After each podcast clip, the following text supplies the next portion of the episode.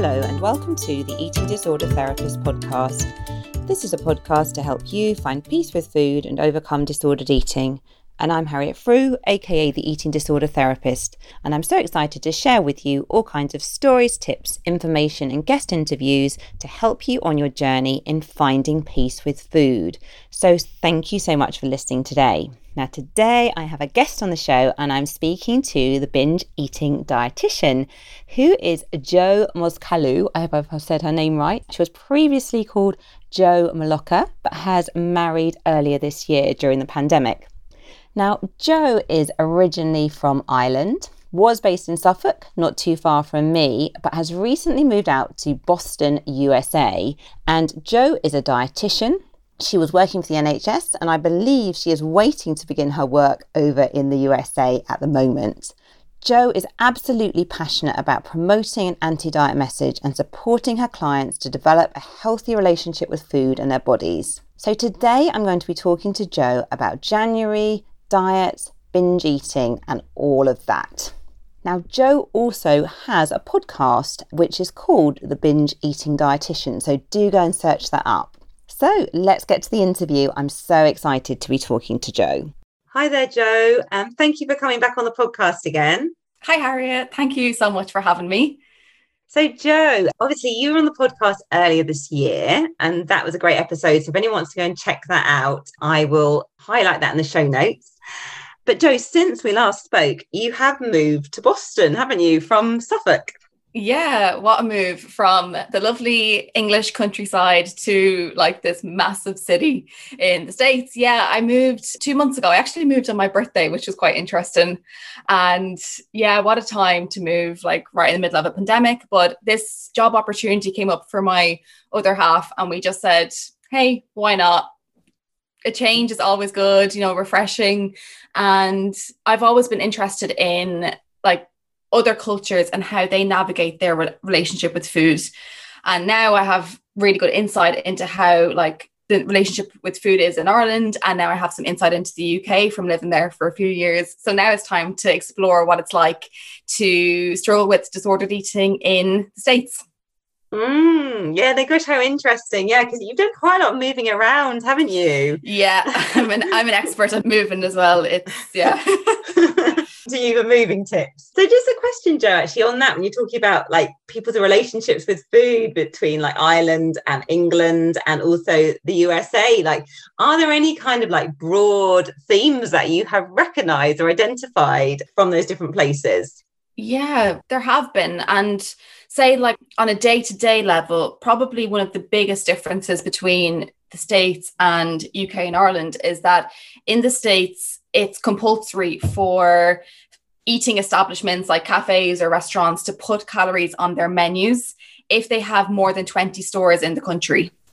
Okay. So, and not only is it written in small, small letters on a menu, it's right up there on the menu boards. So, if you can imagine getting your like coffee and a scone or a muffin, it's impossible to miss it. It's mm. impossible not to see it. So that's something that I found to be very different because in the UK and Ireland, you can avoid that to some extent.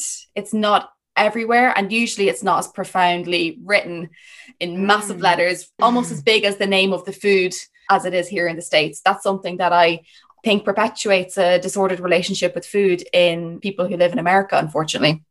Mm, sure. So, have you noticed as well? I mean, I guess it's been kind of a strange time, the pandemic, in terms of being mm-hmm. you being able to meet as many people as you would normally. But do you think there is a bit more of a kind of conversation around calories and things because of that information is so in your face? Yes, I think so. I think so. And you know, some have said to me that even though their relationship with food is rock solid and it's something that they never have to really think about when making food choices, when they see the calories on menus, they do feel encouraged to choose something different because of the calorie content. Mm. So, not only is having calories on menus dangerous for people with a disordered eating relationship, but now it seems like it's having an effect on people who would describe their relationship with food as being rock solid. Yeah, and it's so interesting, isn't it? Mm-hmm. You know, because I guess as well, that kind of action has probably been taken with you know the aim supposedly of kind of benefiting people to make wiser food choices but as we know so well actually it can yeah so often activate a sort of disordered relationship with food and really kind of increases that preoccupation and focus when you're like counting numbers yeah mm. and when it is so blatantly in your face it's not something that you can opt out of it's something yeah. that will take a lot of resilience to not notice. So it's interesting. And I look forward to seeing how people in America do navigate that because, you know, as I say, it is so potentially dangerous for all people, not just people with disordered eating. Mm, yeah, no, so true. And just to picking up on my earlier question as well, uh, like looking at thinking about the differences in like Ireland and England as yeah. well. Like, was there anything particularly apparent, like when you moved from Ireland over to England, in terms of how people sort of navigated their relationship with food? Good question. Between Ireland and England, one of the biggest things I noticed was that binge eating is still far more of a taboo subject in Ireland compared with the UK. We still have a little bit of catching up to do there. And, you know, it has come a long way, and there are developments in eating disorder services in Ireland, but unfortunately, binge eating is largely left behind. Mm-hmm. And it's something that is, there seems to be more merit attached to the danger of binge eating and why it deserves a full MDT, a full multidisciplinary team support from the onset. Whereas in Ireland, we still have a little bit of catching up to do, but we're getting there. Mm, sure. No, really interesting actually, just to kind of hear that there's sort of different approaches in all the different places.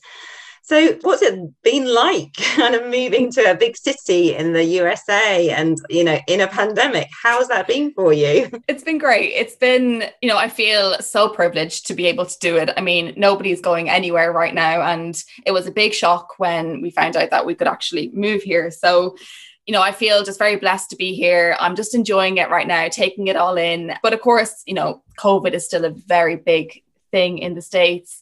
And you have to take a lot of precautions. So it's been nice to just spend some time in a new city and feel like trying to make it a, a home because I am going to be here for the foreseeable. So it has been good, but I do look forward to non COVID times when, as you said, I can go out and start meeting people and, you know, eating more restaurants, eating more cafes, because that's not really a thing right now. It's all about takeaway, which is great because it's safe.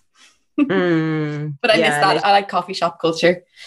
Yeah, sure. So it sounds like, in a way, you haven't really got to experience it properly yet, have you? Not yet. Not yet. But yeah, let's be hopeful for 2021. Absolutely. Yeah. but also, Jo, I realise you've started your podcast, haven't you? And when mm-hmm. you've when you've been sort of having a bit more time since you've been in the US. Yes, yeah, I have. So I'm sure it's the same with you. I just was getting such an influx of messages about where can I learn more? Like, oh, I want to hear more on this subject. And Instagram posts and some blog posts just don't really cover it a lot of the time. So, and I was filling up with all this knowledge of binge eating, and I just felt I needed an outlet. So I said, okay, this is the perfect time to start a podcast. So I started it about a month ago at the end of November. And anything that comes into my head about a problem that people with binge eating have, I just get it out there. I get it out of my brain into yours, into the listeners to help raise awareness and continue to smash this taboo of binge eating that still exists, unfortunately. Mm, well, sounds fantastic, and I'm sure loads of people will want to go and like look that up because of, I don't think there's that many binge eating sort of Pacific, never say that word, podcasts yeah. and out there. Yeah, no, there's not that many. And I have to wonder is that because it is such a taboo subject still and people don't feel comfortable talking about it? And even you may not feel comfortable somebody seeing that you're listening to a podcast about binge eating or sharing a post that I share on Instagram because my highlight that you are somebody who struggles with binge eating. But the truth is that it is the most common eating disorder in certainly in the UK. I expect in Ireland also. And it's something that somebody that you know probably is struggling with too. Mm, yeah. Well, no, so so true, and I think you know, great that you're raising awareness, and it's just about sort of reducing that shame, isn't it? And just that we can kind of have these open conversations, um, yeah. that people feel they can talk about it much yeah. more. Binge eating is such an isolating and lonely place to be, and it's only exacerbated by feeling that you're the only person in the world who's going through this when you're not. Mm, yeah, absolutely. So one of the reasons I got you back on to speak today, Jo, is we obviously we're in January. Mm-hmm. It's that time of year when everybody's kind of going on a big diet or a wellness plan or veganuary. Is that what I said it right? Vegan, yeah. vegan, veganuary. Yes. Yeah, so I just wondered, first of all, like, what are your thoughts at the moment about, you know, people going on diets and this kind of pattern that seems to happen this time of year? Yeah, I mean, I guess we have to appreciate that there is a lot of pressure right now to go on something. And not only is it January, but it's also like a lot of places are in lockdown right now. And unfortunately, the quarantine 15 memes are still floating about that are labeling weight gain as been something that is undesirable and should be avoided at this time. So we have to acknowledge that there is a lot of pressure right now Mm. And I can understand why somebody would want to start a new diet or a new eating regimen today or back on the 1st of January. But the thing is, dieting is something that I'm guessing you have tried before. And certainly for people listening to my podcast, if they're seeking support on binge eating, it's probably something that has perpetuated their binge eating as well.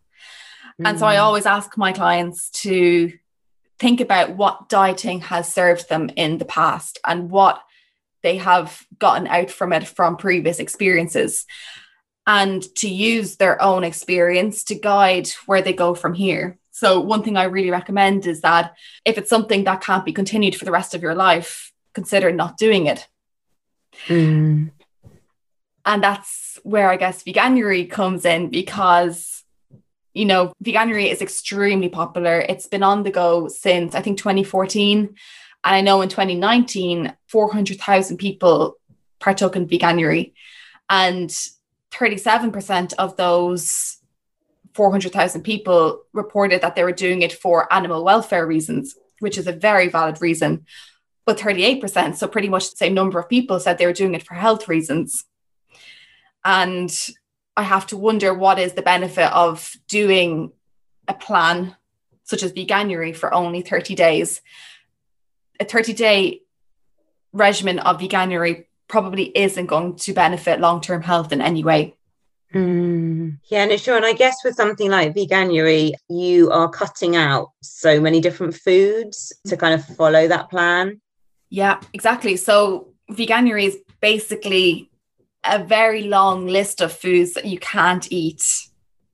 And even if you're doing it for animal welfare or you're doing it for health or for environmental reasons, you are handed a list when you decide to do veganuary of foods that you can't eat in that month. And it's not just animal products like meat, fish, eggs, cheese, poultry, all those more traditional animal products. It's also things like milk chocolate, marshmallows, and even honey.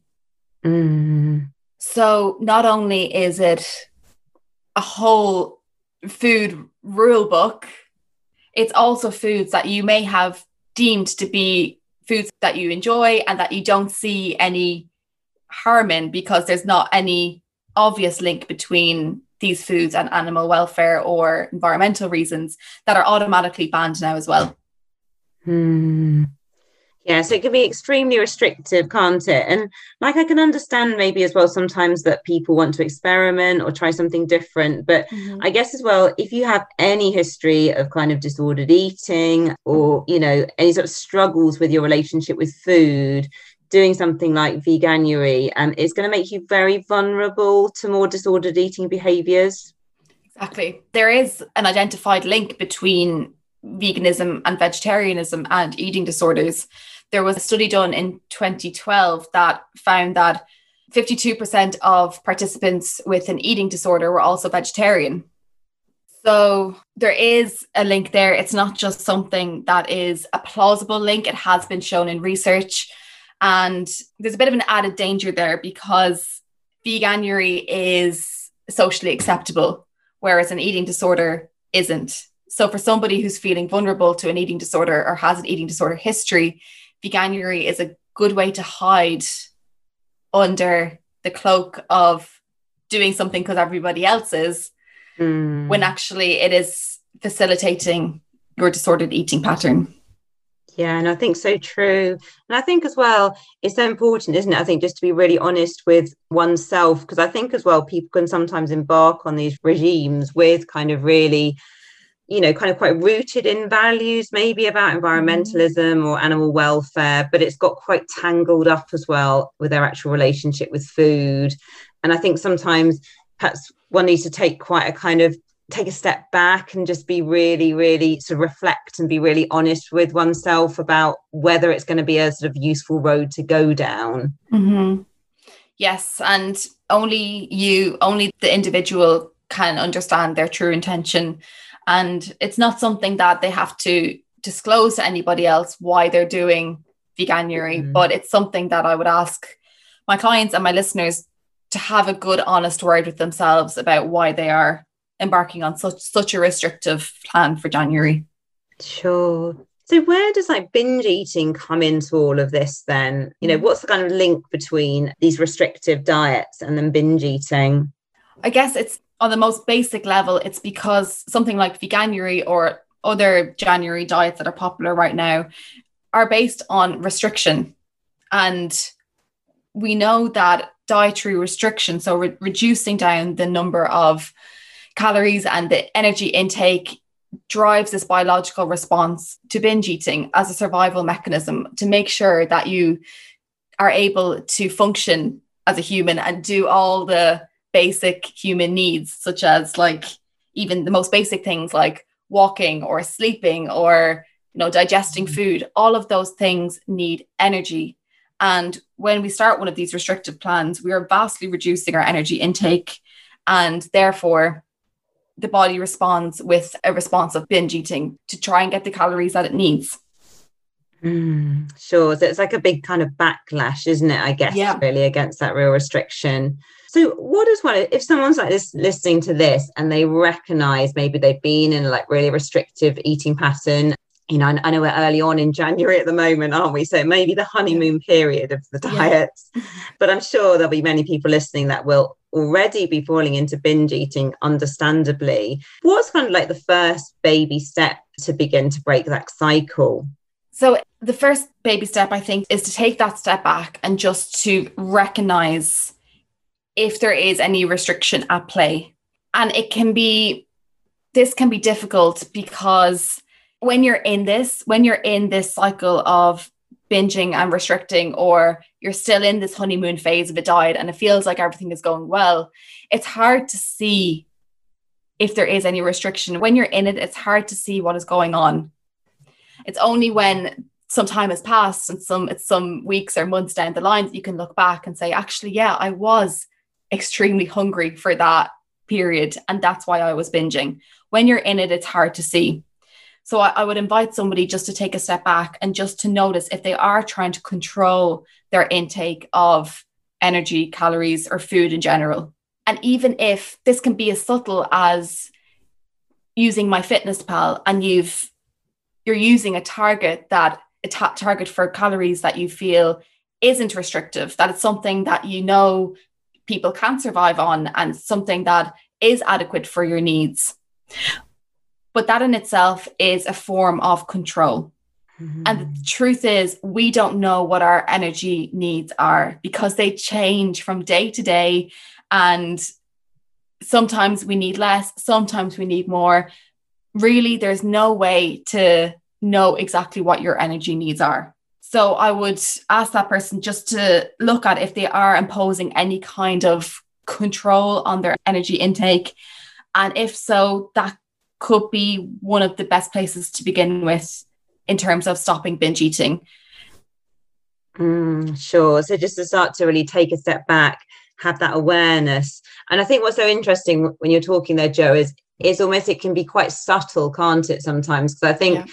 Often, when you think of restriction, we think of the extreme measures of mm-hmm. living on, you know, extremely small amounts of food. But I guess, you know, in reality, often restriction can be a bit more subtle like we're kind of under eating kind of a bit maybe every day but that still cumulatively adds up to a lot and puts someone really in a state of deprivation and getting very very hungry yes exactly yeah it isn't just those really restrictive diet plans that are going to cause binge eating at some point. And, you know, bringing it back to veganuary, often people choose veganism because they think that, oh, I can eat as much vegan food as I want and I'll still lose weight because vegan food is naturally lower in calories. So even though you're not counting calories or you're not monitoring your food intake as much, if you're in an energy deficit, no matter from what you're doing, it is likely to cause binge eating at some point.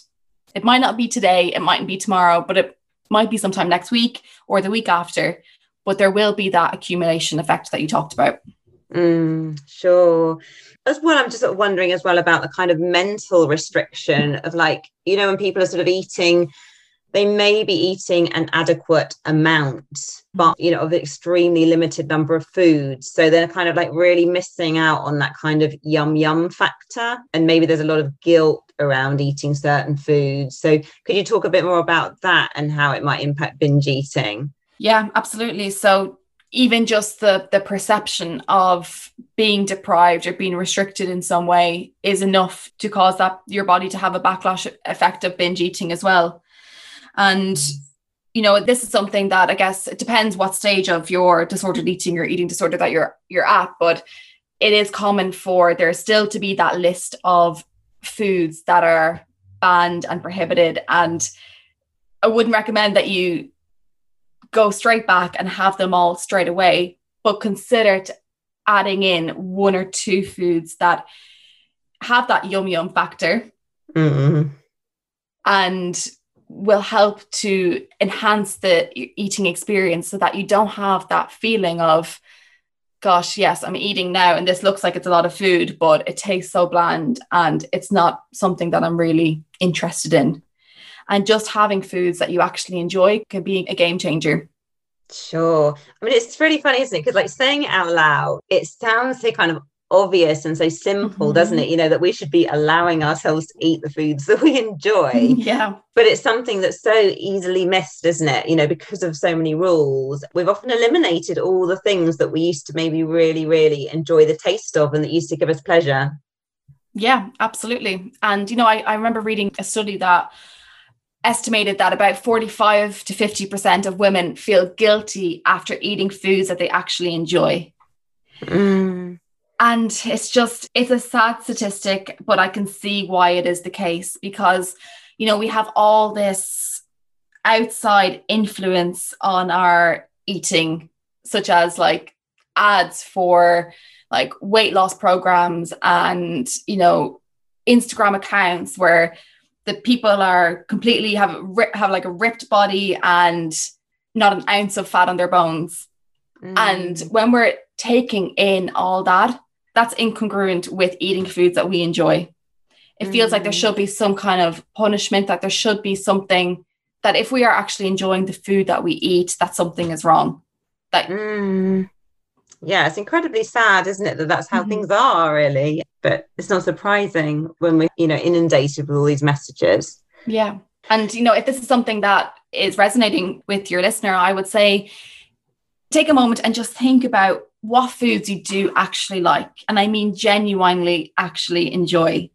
And consider writing them down somewhere. And if this is too difficult for you, because sometimes you have dieted for so long that you forget what foods you actually like, I would ask you to think about if this was your last day on earth, if the world was ending tomorrow, what would you like to eat? Mm. What would be your last meal? Mm. Yeah, and it's such wise advice, isn't it? Really, and it's just kind of kind of bringing you back to yourself and your self trust, isn't it? In a way, kind mm-hmm. of you know, because I guess for hopefully for most people listening, they will remember a time as a child where they were able to just kind of eat the foods they loved and really enjoy them and look forward to eating specific foods. It's trying to get back to that a bit, isn't it? Yeah, yeah, absolutely. If there's one time in your life where you can remember really enjoying food, then try and and link back in with that and see if there's any elements of that experience that you can bring forward to today. Mm, great advice.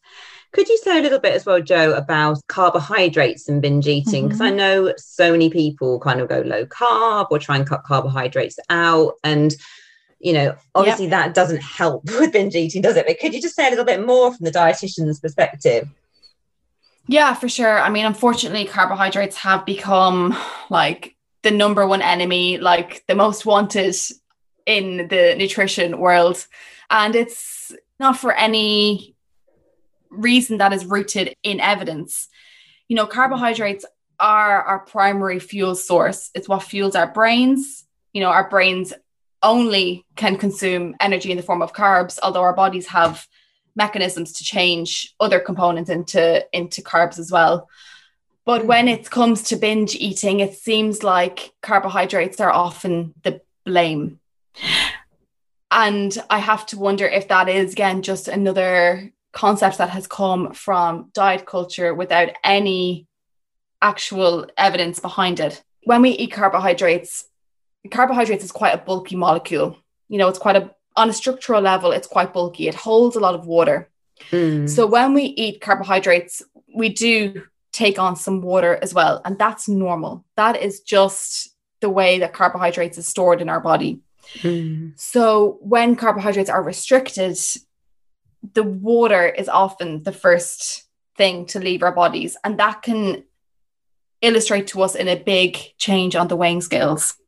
Mm-hmm. When in fact, it's not that we have lost body weight or fat or anything else, it is just water weight. So when people are feeling desperate and wanting to lose weight quickly, carbohydrates are often the first to go. Mm. So it's so seductive, isn't it? But do you think as well that the backlash almost with the binge eating can just be almost like multiplied when you eliminate carbohydrates, when you try, go on a very low carb diet? I mean, yeah, I don't think this is written anywhere in research, but from anecdotally from my experience, I think absolutely. You know it's it's like that pendulum effect and i'm sure that you've spoken about this before about when you you know when you take a pendulum it naturally swings between one side and the other. And if you consider that one side is like low carb extreme restriction and the other side is like binge eating when you hold the pendulum over to one side so you're holding it in a low carb low energy area, when it slips, it's going to swing right back to the other side and going to be in a state of binge eating for possibly as long as you were holding it in the low carb for. And why that happens specifically with carbohydrates is, is again because carbohydrates are our body's primary fuel source. And we have these mechanisms in our brains that when we eat carbohydrates, we get a little bit of a dopamine hit. And that isn't a bad thing. That is there from our like going right, right back to the beginning of humanity. And that's there to encourage us to eat so that we get our primary fuel source. We feel a little bit good after it. So it's a driver to eat. So when that brain mechanism hasn't been activated because you've been doing low carb for a long time, when you eat carbs again, it's likely that it is heightened to a greater extent until you become habituated and normalized to having carbs again on a regular day to day basis. Hope, I hope that makes sense. I always find mm. the sciencey stuff can be hard to describe. Mm, no, I think really, really helpful, Jo. and thank you for explaining that. And what as well, then, Jo, as well about what are your thoughts yeah. on sort of the emotional side of binge eating? Because obviously, as well, you know, I would always say for people, step one is really trying to deal with more your hunger, your physiology, get your blood sugar stable, regular mm-hmm. eating, all of those good things. But then often as well, understandably, people might still be left with some emotional kind of binge eating, emotional triggers. So yeah, what are your sort of thoughts on that? Again, I think it's something a lot of people are contending with right now, especially, you know, in the pandemic. And I would always say to, you know, that it is okay to use food as a source of comfort, but think about what else you can use as well think mm. about what hmm. other tools you have in your toolbox to make you feel better in those times that you feel just like food is going to be the only thing and that can be something as simple as you know watching netflix or going to bed early or having a really long hot shower and i would ask you to think about putting the two together so instead of swapping food for something like a long hot shower, think about putting the two together. So having some food that you really again enjoy, genuinely like, and that you that that feels good to you, and teaming it with something else like a shower, a walk, talking with a friend, getting an early night. And it's likely that when when both are put together in the same when both are put together, they're likely to be more effective than just food by itself. Mm-hmm, sure. So is that almost like, like when you're creating a new habit, sort of like you're doing something and something else? But yeah, yeah, it's not mm-hmm. about swapping out. And I think, I mean, if you do feel like it's the best option for you to swap out binge eating for something else, I'd say okay, that's that's fine. Once that that's a healthy choice for you. But for a lot of people, that's too much of an ask. So I would ask those people to think about what else they can put with the food so that you're not putting all your eggs in one basket. You're not leaving it only up to food or for binge eating to make you feel better when you feel emotional. Mm, yeah, that's so true. Good advice. And I think as well, when you've been dieting, food kind of becomes like your number one pleasure, doesn't it? And the thing that you yeah. look forward to, the thing mm-hmm. that you always turn to for positive and negative emotions. It, in a way, it's almost like such an inevitable outcome, isn't it, of mm-hmm. dieting to use yeah. food emotionally. Yeah. And I think if you believe that you have been restricting or you have been dieting or even just thinking about dieting, because we spoke about how the mental restriction is is just as powerful. You know think about leaning into all the foods that you want to eat over the next little while and don't berate yourself for that because that is just your body's natural response to the diet. It may be and a lot of people will fight me on this but it may be that there's actually no emotions at play here or you know emotions isn't the main thing at play here. It's just that your body needs to refeed itself from the period of dieting. Mm, sure yeah, I mean, I think it's so true, isn't it? Because I think we can get a bit tied up into looking for some deep-rooted emotional mm-hmm. reason.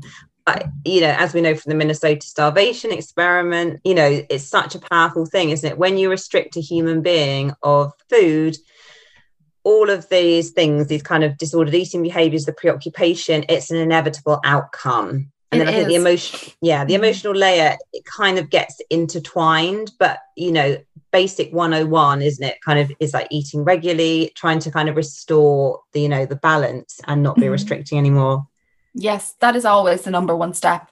And you know people sometimes come to me and they say i don't know if i need a dietitian or i need a psychologist or i need a therapist. And my advice there is that if there is some level of dieting or restriction that needs to be fixed first fix that first before you diagnose yourself with some psychological or psychiatric condition. Do yourself a favor and heal your intake with food. Make sure that you're eating enough plus more sometimes for a sustainable period of time before you go and uh, diagnose yourself with some psychological condition. Yeah, no, I think so true. How do you think as well, Jo? Like, do you have any advice for people who just find not dieting like a bit of a kind of no man's land and a bit sort of mm-hmm. vague and grey when they've been mm-hmm. so used to like the defined black and whiteness of dieting yeah i mean i think firstly like it's okay if you feel even a little bit of grief when you leave dieting behind for some people this is a big part of their lives and their days are dictated by what food they've eaten and what food they're going to eat next so to leave that all behind is firstly, it's a big ask. And sometimes I think about to consider dieting as, as a spectrum. And if it's too much for you to pull out of dieting altogether, to consider moving further down the spectrum, perhaps working more towards something like intuitive eating. And intuitive eating is a good place for somebody who's feeling lost once they give up dieting. Because although it's not rules and there's no right or wrong wrong way to do it there are guiding principles that can just help you to give some structure to how you eat and give some guidance about your eating. But ultimately how it works for you is how it works for you. And there's no way of comparing it to other people. You know the outcome is not the difference in weight or weight loss. It's about giving you headspace so that you don't have to think about food all day, every day anymore. Mm, sure. You know, it does provide, doesn't it, a really great framework, really, mm-hmm. with some kind of guidelines, but without it being strict rules.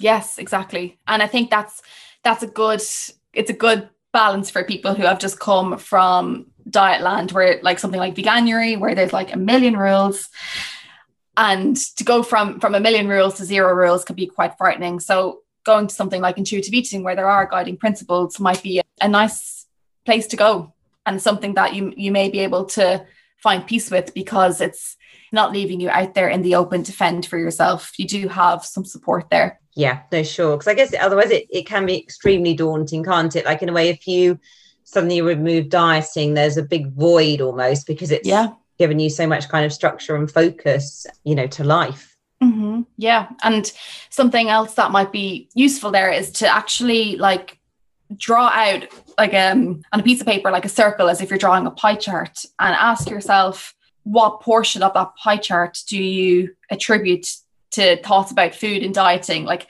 sorry mm. this pie chart is like your headspace it's what yeah it's to resemble what your headspace is and to give yourself a guideline of how much of your headspace is taken up by dieting. And for a lot of people it will be at least 60 75% and then to do the same exercise but to think about what you would like to spend your time thinking about you know and that's really one of the motivating factors for overcoming disordered eating and eating disorders is what else are you going to get out of life? What else are you going to be able to think about?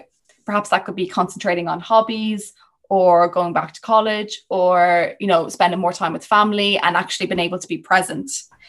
So for somebody who is feeling void because they have left diets in the past think about what you want to replace that with. And by filling up your headspace with other things like hobbies or family or schoolwork whatever you have going on it can almost push out the thoughts of dieting once you've made that decision that you wanted to leave dieting in the past Mm, yeah, so helpful, isn't it? And it's kind of getting back to your sort of values, isn't it? And like mm. the things in life that inspire and excite you. And because I think for most of it, it's like when we're hopefully 90 and on our mm-hmm. or older on our deathbed looking back, it's not really gonna count that much for how much we weighed on the scales or how thin we were. There are going to be so many other things that are way more important.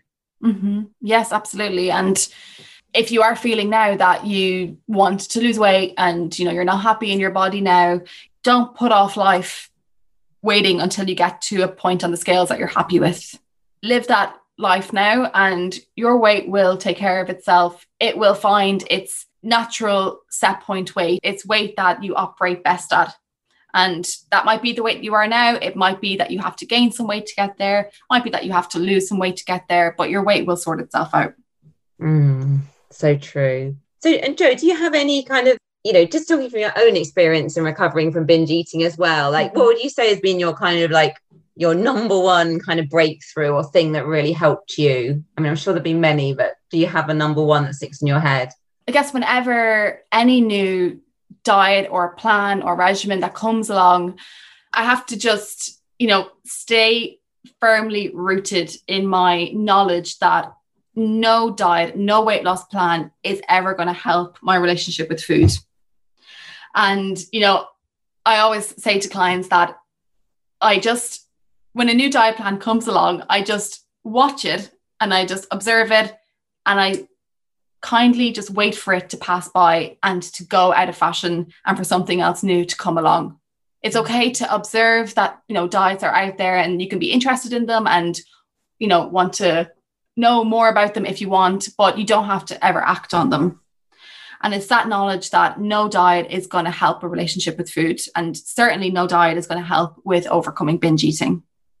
Mm, sure. So it sounds like for you, in a way, like you can probably even momentarily be seduced by the thought of the diet, but in a way, you've done with you know you've done enough work to realize I cannot go down that road, and almost kind of observe yourself being a bit seduced, but knowing that you're not going to leave your healthy relationship with food recovery recovered lane.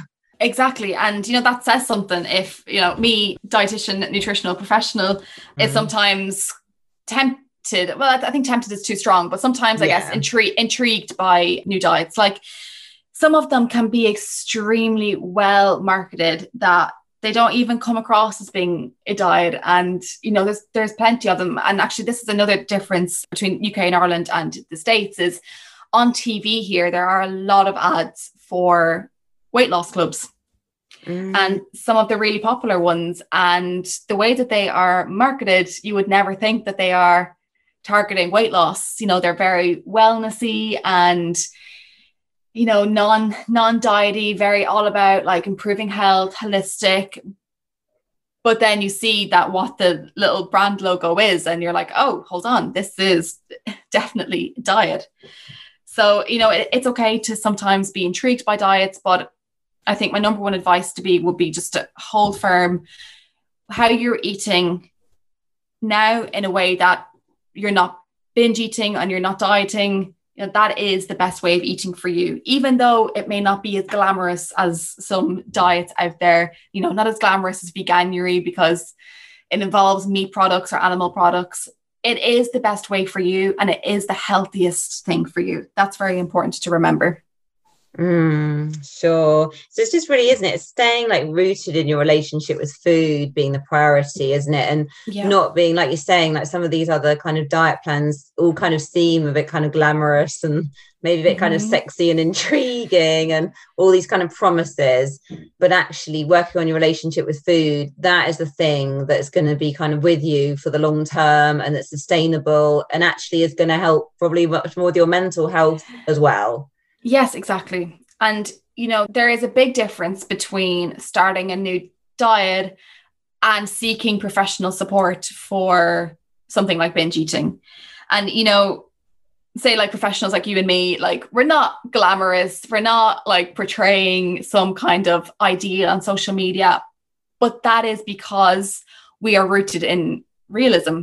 We know mm-hmm. what is realistic and we understand that that kind of facade of diets being like glamorous and you know something that's gonna like change your world yeah it will change your world but it's not because it's going to change how you look yeah so true so true isn't it mm-hmm. and i mm-hmm. think it's just worth remembering isn't it that behind those photos often you know people are already sadly struggling with their relationship with food you know i've definitely worked with quite a few people over the years that have a very outwardly kind of fit kind of coping presentation and promoting and various sort of ways of eating but behind closed doors it's very very different.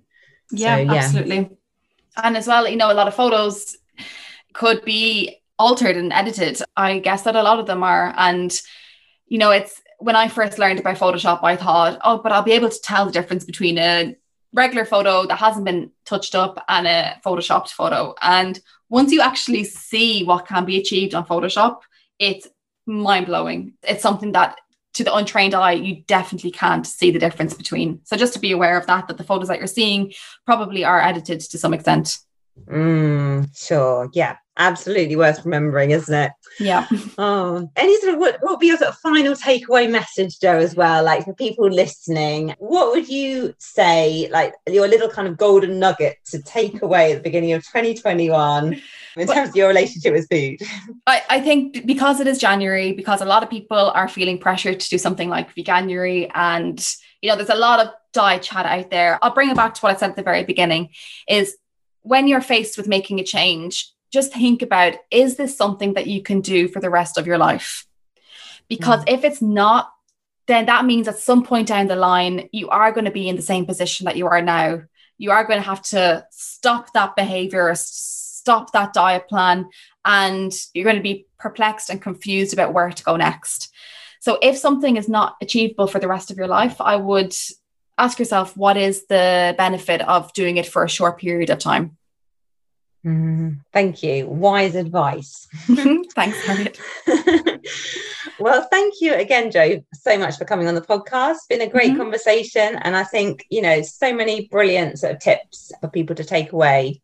Oh, thanks so much for having me, Harriet. Yeah, it's it's great just to keep talking about binge eating, you know, keep getting it out there that it is something that a lot of people are struggling with, but unfortunately isn't talked about in the same degree. Mm. So th- thank you so much for having me. Thanks, Jo. So I hope you enjoyed this episode just as much as I did. And do go and check out all of Jo's details in the show notes.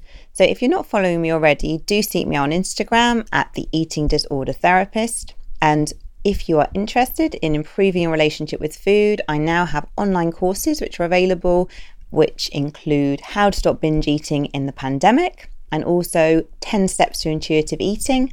Plus, I have a free course which allows you to dip your toes into intuitive eating and see if my approach might work for you. So, all information about these courses can either be accessed from my Instagram bio, so that's at the Eating Disorder Therapist, or alternatively, you can go to my website, which is theeatingdisordertherapist.co.uk. Thank you so much for listening today, and I look forward to sharing another podcast episode with you very soon.